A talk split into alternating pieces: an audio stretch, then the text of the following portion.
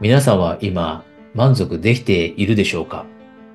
今日なぜこの質問から始めさせていただいているかというとですね、コーチングという仕事をすると、この話がクライアントさんとの話の中で出てくるんですね、本当によく。仕事に満足できているか、そしてプライベートにも満足できているかって、まあ、それ自体があまりも重要なトピックであって、で、意外に満足するって難しかったりしますよね。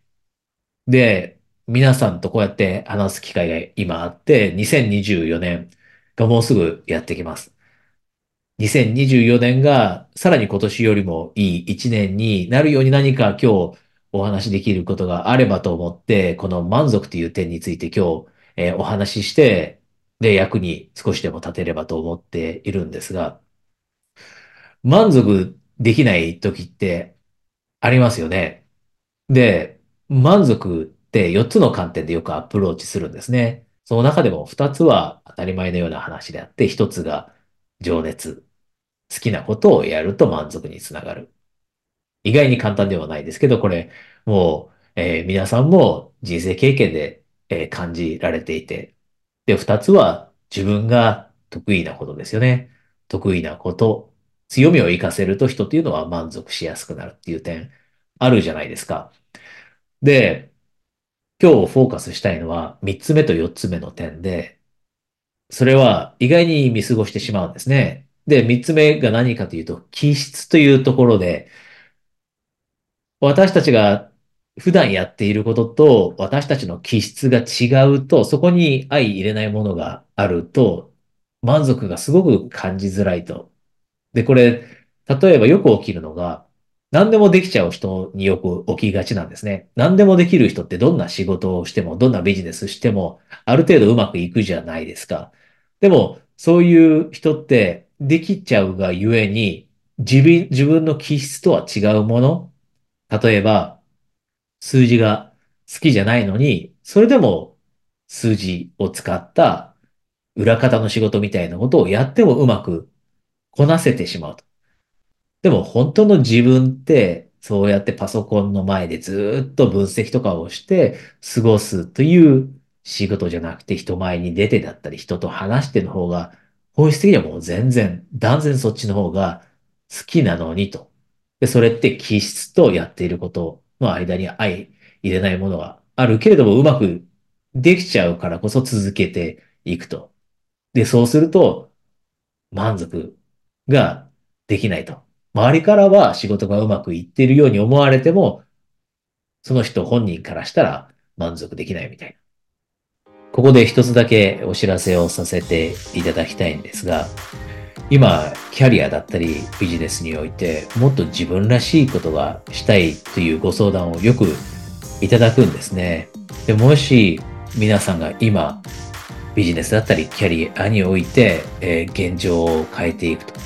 本当に自分らしいビジネスだったり仕事にシフトしていく、その一歩を踏み出したいと思っていたらですね、えーそういった皆さんには一人一度限定でストラテジーセッションという、えー Zoom で行う45分のセッションをプレゼントしています。えーご関心がある方はですね、下に情報があるので、そちらからそのセッションにお申し込みください。それでは、えー続きをお楽しみください。で、四つ目がですね、これ本当に見過ごしがちなんですが、自分がなりたい理想の像ってあるじゃないですか。そういう気持ちを持たれているからこそ今、この話を貴重な時間を割いて聞いてくれていると思うんですね。こんな人になりたいだったり、こんな自分になりたい。で、それも意識をずっと向けるの、向けるのっていうのは結構難しいけれども、でも、日々の生活の中で、本当はもっと人に親切にしたいと思っているのに、車を運転しているときに人に譲ってあげないとか、何かを待って並んでいるときに他の人に譲ってあげるようなことができない自分がいると、そんな自分にがっかりして、そのがっかりという気持ちが満足度を下げることになってしまうだったり。この4つ目というのもすごくよく見過ごしがちなんですね。で、今日のこの今、ものすごい大切なタイミングで、ぜひ皆さんに考えてほしいのが、今は、今の時点ですね。今の時点で、皆さんは人生にどれぐらい満足できているでしょうかやっている仕事、ビジネスも含めて。10点満点で、ぜひ評価していただきたいんですね。10点が最高です。最高に満足できているよっていうのが10点。で、これをやって、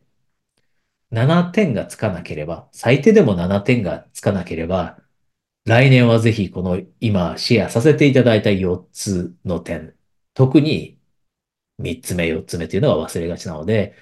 気質と、あとはなりたい理想の自分っていう観点で、しっかりと考えた上で、じゃあどういうことをやっていこう、2024年は、みたいなことを考えてもらえると、よりそういい一年になるかなと思うんですね。で、なぜこの話をさせていただいているかというと、私たちの人生って限られているじゃないですか。普段あんまそんな風に思えないかもしれませんけど、実際限られていると。で、もしかしたら残り10年かもしれないですし、もしかしたら本当に残り5年で終わってしまうかもしれない。誰にもわからないですよね。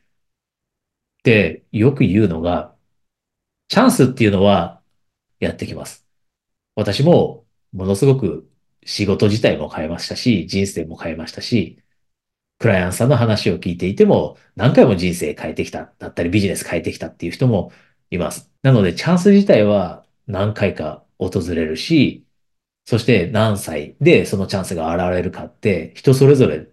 ですけど、でも考えるべきことが一つあるとしたらですね、